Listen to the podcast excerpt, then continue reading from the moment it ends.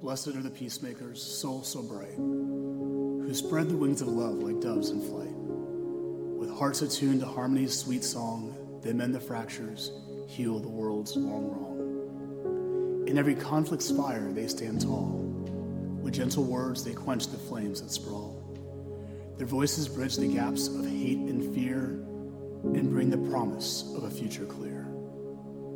Amidst the storms, they anchor souls in calm. With open arms, they offer peace as balm. Their empathy, a beacon in the night, guiding lost hearts towards hope's guiding light. They bind the wounds of animosity and sow the seeds of unity's decree. With hands that work for justice's embrace, they build a world where all can find a place. Blessed are they who choose to understand, to reach across the lines that often stand in unity. Their strength is amplified, a force that's sent to change the world, defy. They seek not vengeance nor fan the flame, but strive to break the cycle of the blame with eyes that see the spark of good in all. They lift the fallen, hear the wounded call. Their presence filled the air with peace's scent as diplomats of love they are content to weave connections, threads of common ground, a tapestry of oneness they have found. So let us learn from those who paved the way, the peacemakers whose hearts won't lead astray. In uplifting tones, their spirits soar, for in their peace, the world finds hope galore.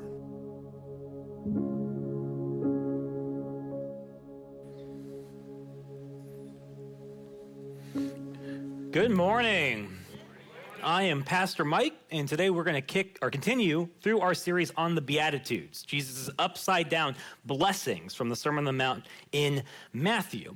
And today we're just going to dive right in to Beatitude number seven, which is Blessed are the peacemakers, for they will be called children of God.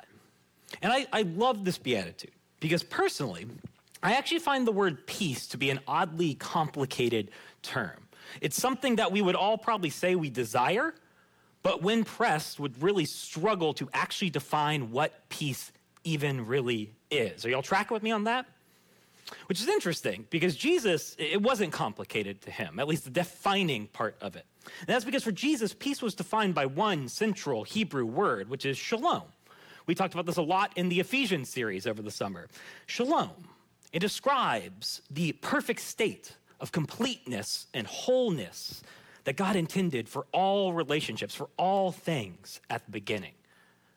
Shalom, peace, what creation lived within until, you know, humanity broke it. And thus, in many ways, this term is, is just kind of fundamental to who Jesus is. It kind of defines his story when you think about it.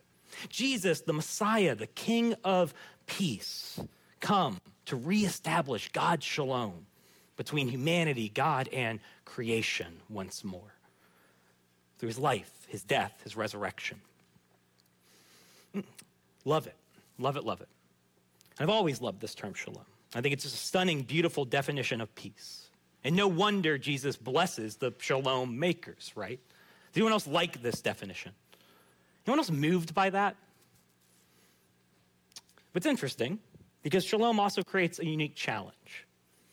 Because frankly, if we're honest, most of us hold visions and definitions of peace that actually have very little to do with shalom at all. What I have come to understand as false definitions of peace. For example, and raise your hand if this is true for you, some of us falsely define peace as the absence of conflict. And thus, peacemaking is avoiding conflict. Anybody? Not rocking the boat, right? Which sounds nice in theory, but y'all, in practice, that creates anything but peace. All it creates in practice is this constant, anxious internal tape about how we have to make people happy at all times, or we are no longer in a state of peace. It's mind boggling because that's impossible, right? So, if peace is making everyone happy always, then I guess peace is impossible.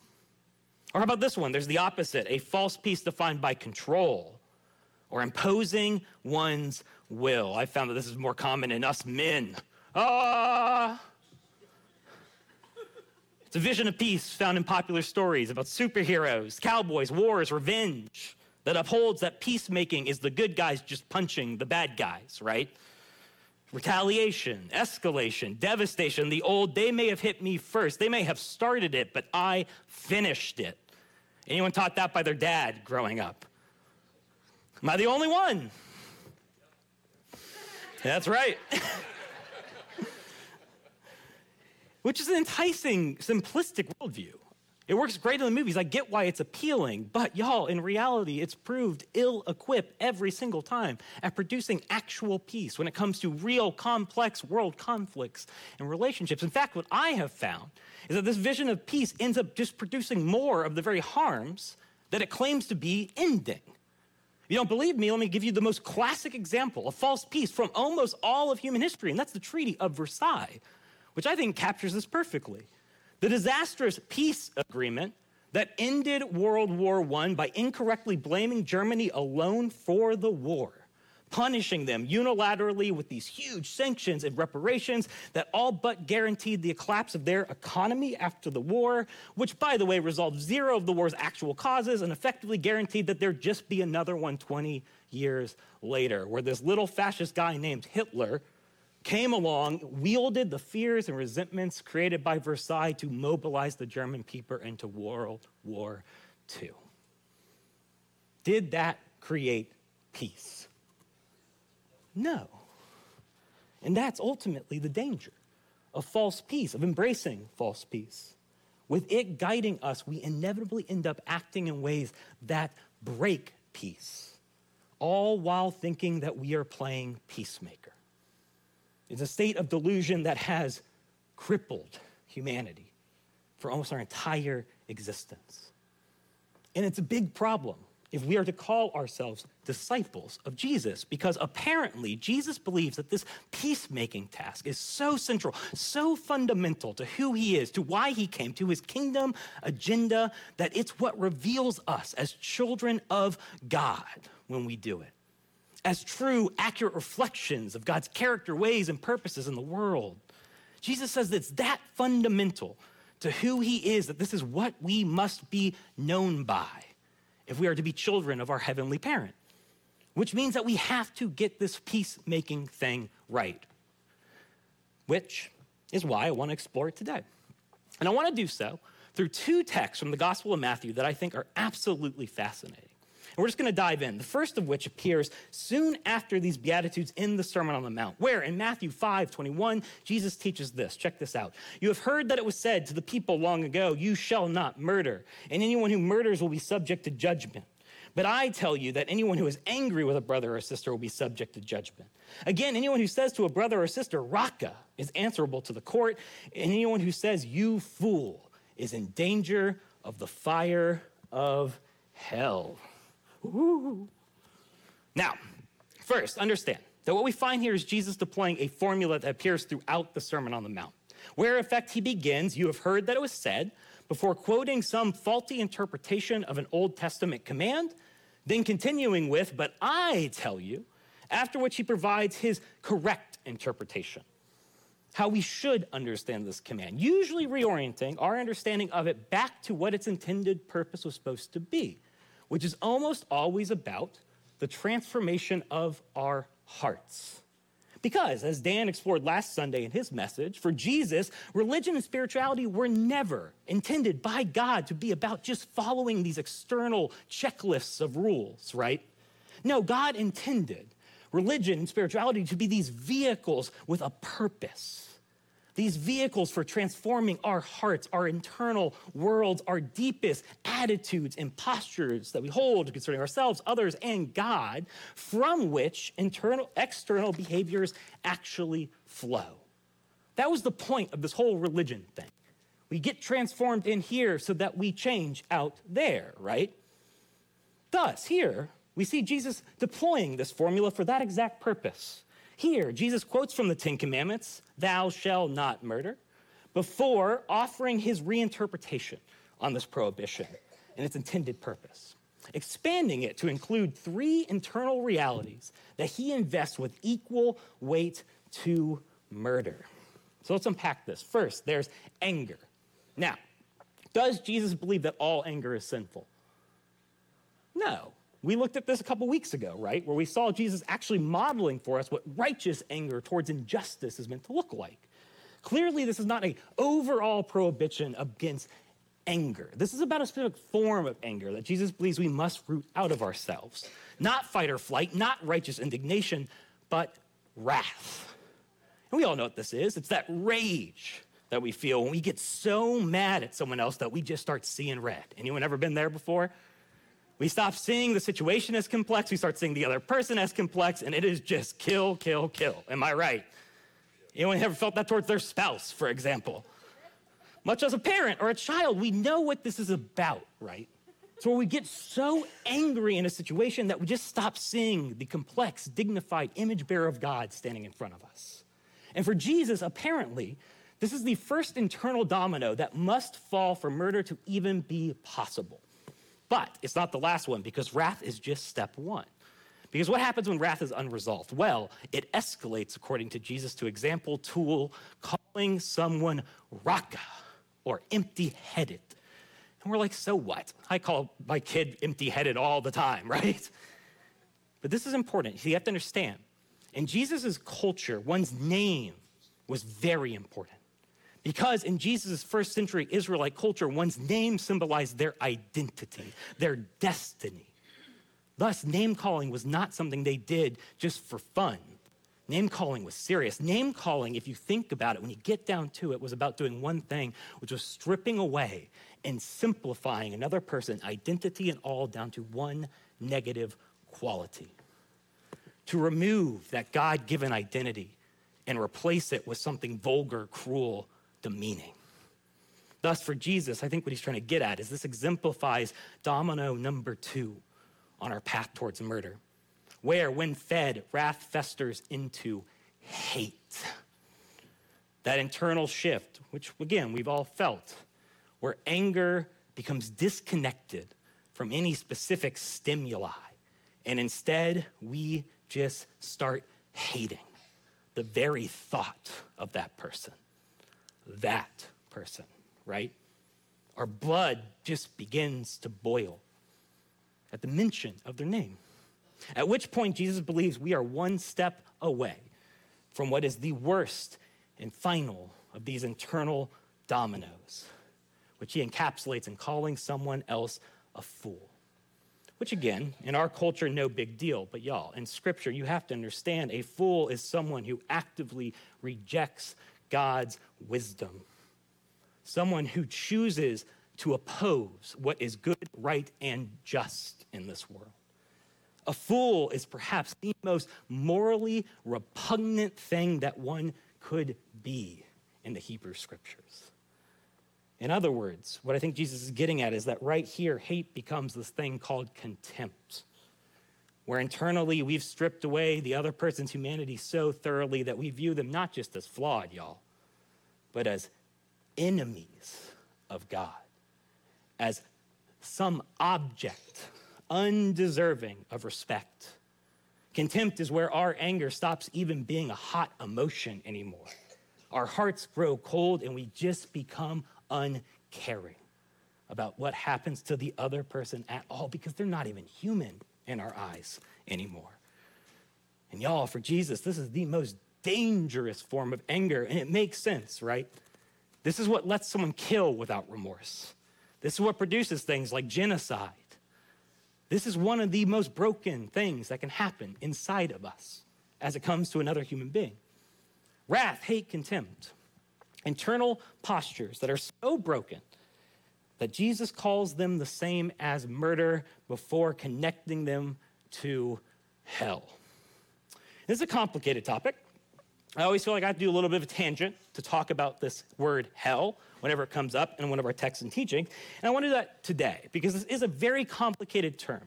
But I also want to highlight that we explored this term very deeply in the Why series a year ago. So if you are interested in like a really in-depth exploration of what this word means in your Bible, I recommend you go on Vimeo or our podcast and check it out over there. But briefly, what I need you to understand today is that what's often translated as hell is actually three different Greek words meaning different things in your Bible.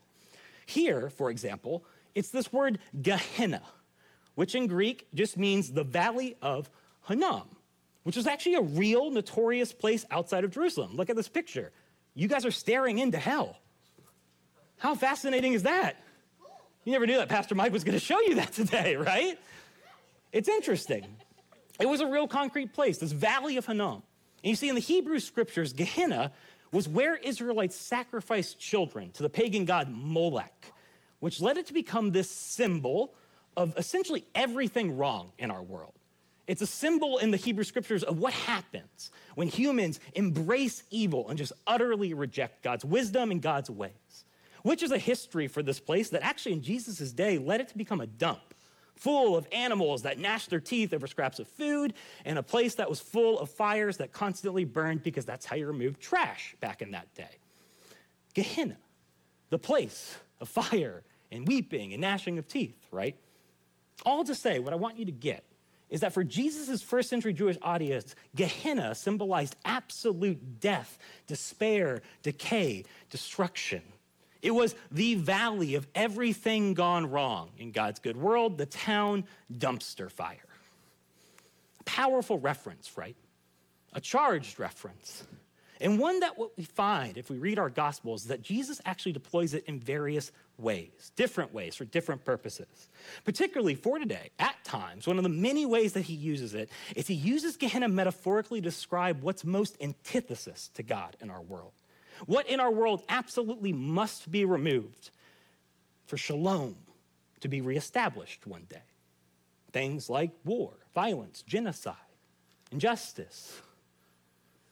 A loaded metaphor that Jesus then uses rhetorically not to talk about the afterlife, but talk about who we are right now, how we live right now to, in effect, ask with the most dramatic imagery possible for his audience when you weigh your life and your relationships, the external fruit of your internal world, do you see yourself building heaven or hell on earth? That's how Jesus uses it here.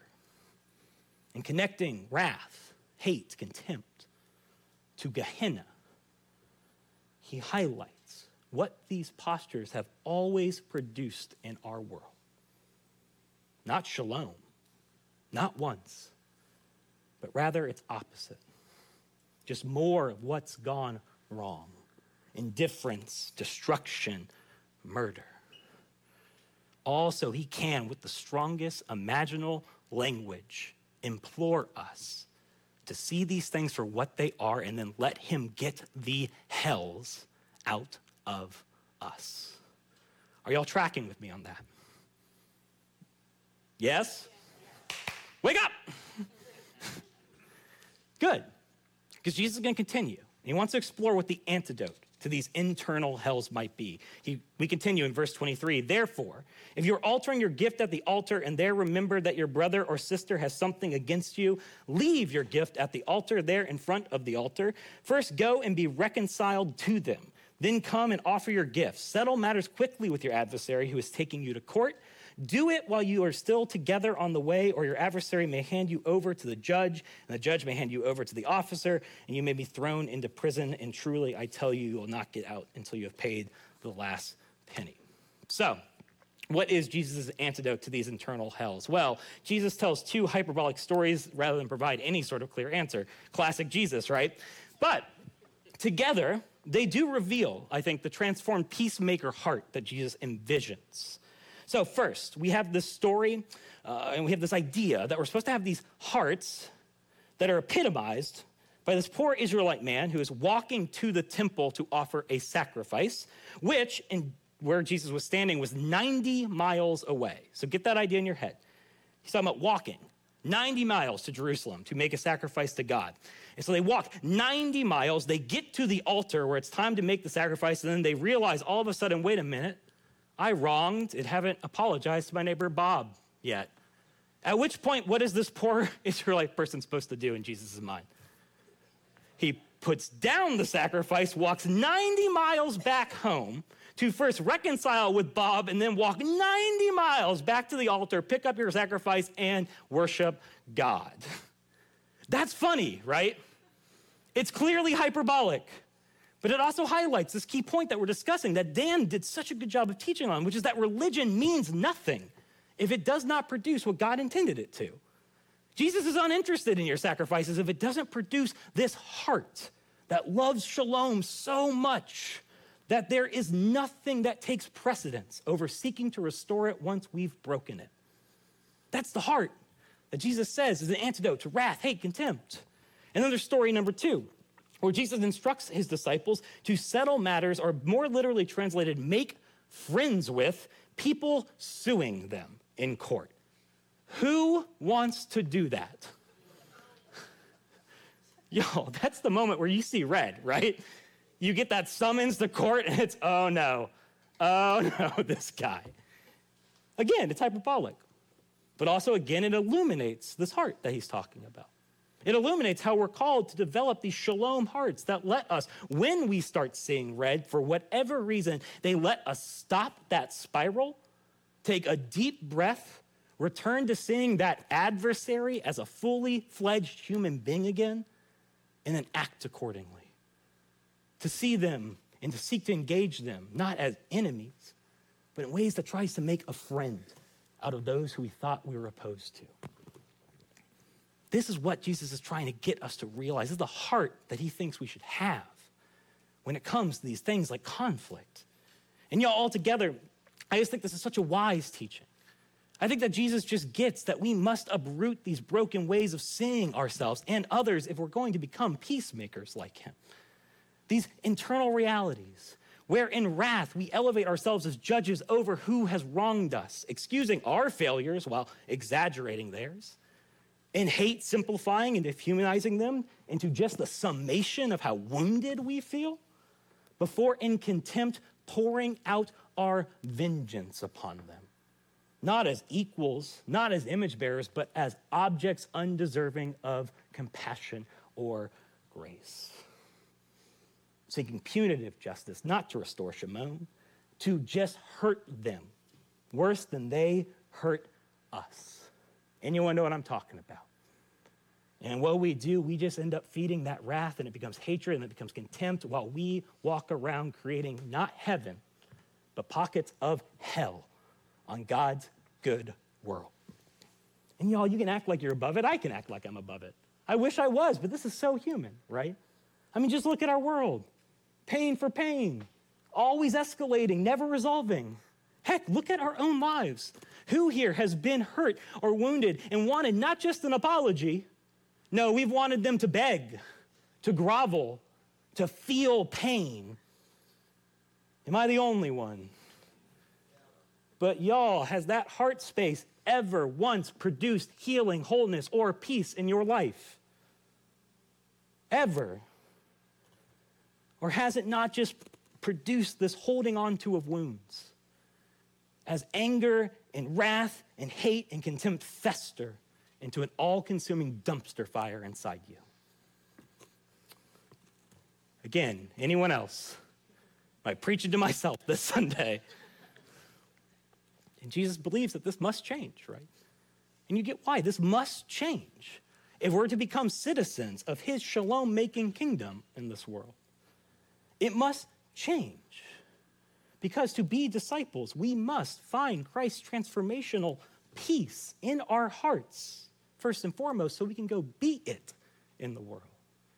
Which gets to this critical next part of this message, which is that though it starts here inside of us, Jesus has no belief whatsoever that it's supposed to stay there.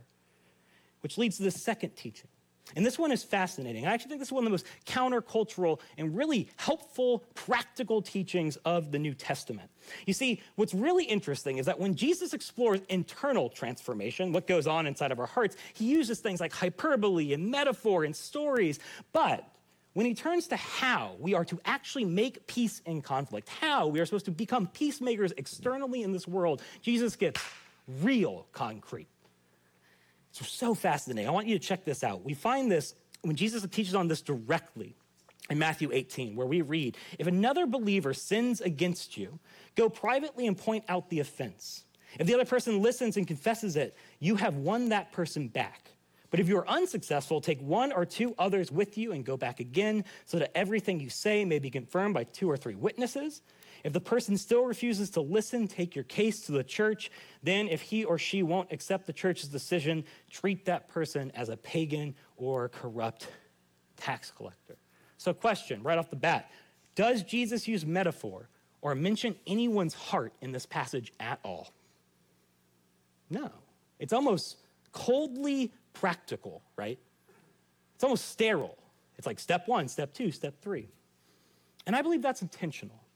You see, I believe that in Jesus' mind, there is a difference between these internal and external expressions of peacemaking, between forgiveness on one hand, having a forgiving heart, and what we call reconciliation on the other. Which is really important because I think we often confuse these two ideas, forgiveness and reconciliation, as synonyms, and y'all, they are not. You see, internally, peacemaking is recognizing our own need for grace, for forgiveness. And then in response to that reality, becoming more forgiving people, people with these hearts that more easily release resentments, that can't help but make amends when we are the ones who fractured God's shalom. People with these hearts that get that it's on us, it's our side of the street to at least try to mend broken fences when it's our fault for breaking them. That's the internal peacemaking that we are all called to as disciples. But let me ask you this can we make anyone else do that internal work? Can you? Can you force anyone to admit they're wrong, change their hearts, and then want reconciliation? No. Thus, what I would posit for you is that clearly making peace in here, internally, is different in some way from making it externally out there, because that's not entirely up to us, right? And y'all, this is critical to understand. Because I think the church has too often told victims of abuse that their capacity to forgive, like Jesus commands them to, is synonymous with reconciling with their abusers. Coming across as Jesus commanding abused people that they must forgive, forget, and stay in abusive relationships. And y'all, let me tell you, as a pastor, that is wildly destructive and irresponsible and fundamentally not what Jesus taught. Peacemaking does not mean a lack of consequence for violence, legal or otherwise. Peacemaking does not mean ignoring abuse or encouraging silence of a victim. And if you've been told that, then hear it from me. I am so sorry. Because that is not what Jesus believed. No, for Jesus, our capacity to forgive internally and reconcile externally, though linked, are fundamentally different things. So, with that in mind, I want to just unpack this process of external peacemaking that Jesus calls us to practice as a church. What is the first thing we're to do when shalom's broken? When someone has wounded us? Do you ignore it? Do you stay silent? Do you cover it up? No, we confront the person who hurt us over how they've hurt us directly. We don't gossip. It's not forgive and forget and let's persist. No, we address what happened directly.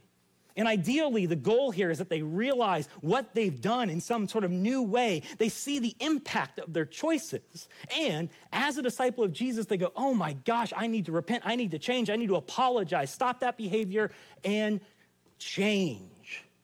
And y'all, if that happens, amen, right? That's shalom being restored. But what happens if they don't? What happens if instead they deny or they continue that harmful behavior? Well, Jesus says, then we are increasingly to bring others into that situation. First, one or two people who are relationally connected to both parties, a new trusted outside perspective on the conflict, and then more people from there. And y'all, this is so wise. I mean, we do this first and foremost because we might be wrong, right? Maybe my anger has clouded how I see things, and these new people, they help me see it more clearly, and I'm like, whew, I need to take a step back. But more importantly, let me ask you this question Is the victim alone with their abuser ever again if the behavior persists? In this teaching, is the abuser alone with them? No. No, reconciliation is still sought, but it becomes the community's job, not the victim's. They're to immediately create distance boundaries to get safe while their church community takes on the task of peacemaking that is no longer safe for them to do. And then, y'all, if they still won't change, Jesus says treat them as tax collectors or Gentiles, which doesn't mean stone them to death, right? Jesus ate with such people, right? but it does mean shifting the conversation with that person. Because though Jesus ate with them, he also called them to repent, to follow him, and to let him get the hells out of their hearts. All to say, the conversations with this person go back to step one as if they're not even a Christian. It goes all the way back to what following Jesus even means. What it means to let Jesus heal the hells inside of us, these internal brokennesses that prevent us from being healthy in relationships, which again, church's responsibility, not the victims. The church is required as a community of Christ to seek to reconcile even the most broken people in this world. But that does not mean that the abuser will ever have an individual relationship with that victim again. Because to be clear, that victim can forgive said abuser without ever establishing relationship with them in a reconciliatory way. That's critical. Do y'all see how important that is? For Jesus, that's reconciliation. This external expression of peacemaking that flows out of a transformed heart. And altogether, I saw myself reflecting this week on how different this is, this entire teaching from those false peaces we started with. You see, the peace of Christ that transforms our heart and calls us to stop dwelling on our pride and our resentments so much, that demands this deep respect for human dignity and understands that peacemaking isn't about the absence of conflict, it's about conflict done right. It's about this inside out movement of forgiveness and reconciliation that pushes transformed peacemakers into our world's conflicts, not with the goal of winning, not with the goal of dominating, not with the goal of letting abuse persist, but with a simple goal of just making more shalom in God's good world. That's the job. That's our calling. And y'all, it's a messy one because no one likes peacemakers like that. Not a single person. Y'all, is it ever fun getting involved in a conflict with the goal of loving everyone involved? No, everyone involved just hates you because you're not on their side, right? That job sucks. but y'all, it's also a job that, if done right, is so beautiful because we become these visible representations of God's eternal shalom that offer our world a different path forward from what's broken it. I mean, there's this one picture I want to show you before we close that I think just encapsulates this perfectly. This is one of many art installations in Mozambique, Africa, a country that was destroyed by a 15 year civil war. And they began this project years ago. And what it does is it's removed thousands of weapons from circulation by exchanging them for items like bicycles, farming tools, and sewing machines before giving them to artists who then transform them into public sculptures. These symbols throughout the capital that, as one of the artists who participated and who lost his father in the war said, transform instruments of death into tools of peace. Y'all, y'all, that's peacemaking. That's peacemaking. That's being a child of God. That's what it means to be blessed. Amen? So, as we head into communion, the symbol of when God made peace with us on a Roman cross so that we could come his children and make peace in his world, I would just challenge you to reflect where do you need to find and make Christ's peace? Where do you need to let Christ take your wrath, your hate, your contempt, so that the Prince of Peace can nail it to that cross and from it resurrect forgiveness, reconciliation, and shalom out of all of that hell? Because that's the invitation. That's good news. And the night he gave himself up for us, he took the bread, he gave thanks to you, and he broke the bread, and he gave it to his disciples and said, Take, eat, this is my body, which is given for you. Do this in remembrance of me. Then he lifted the cup when the supper was over, and he took it, thanks to you, and he gave it to his disciples and said, Drink from this, all of you. This is my blood of the new covenant poured out for you and for many for the forgiveness of sins. Do this as often as you drink in remembrance of me. Let's pray. Father God, We pray that you pour out your spirit upon us and that these gifts of bread and wine would become symbols of your peace, reminders of your grace, conduits of your mercy, so that through them we may be made more into a people of peace, redeemed and made whole by your love. Amen. We practice an open table. So during this song, reflect and then come take the communion elements as you see fit. The table is open.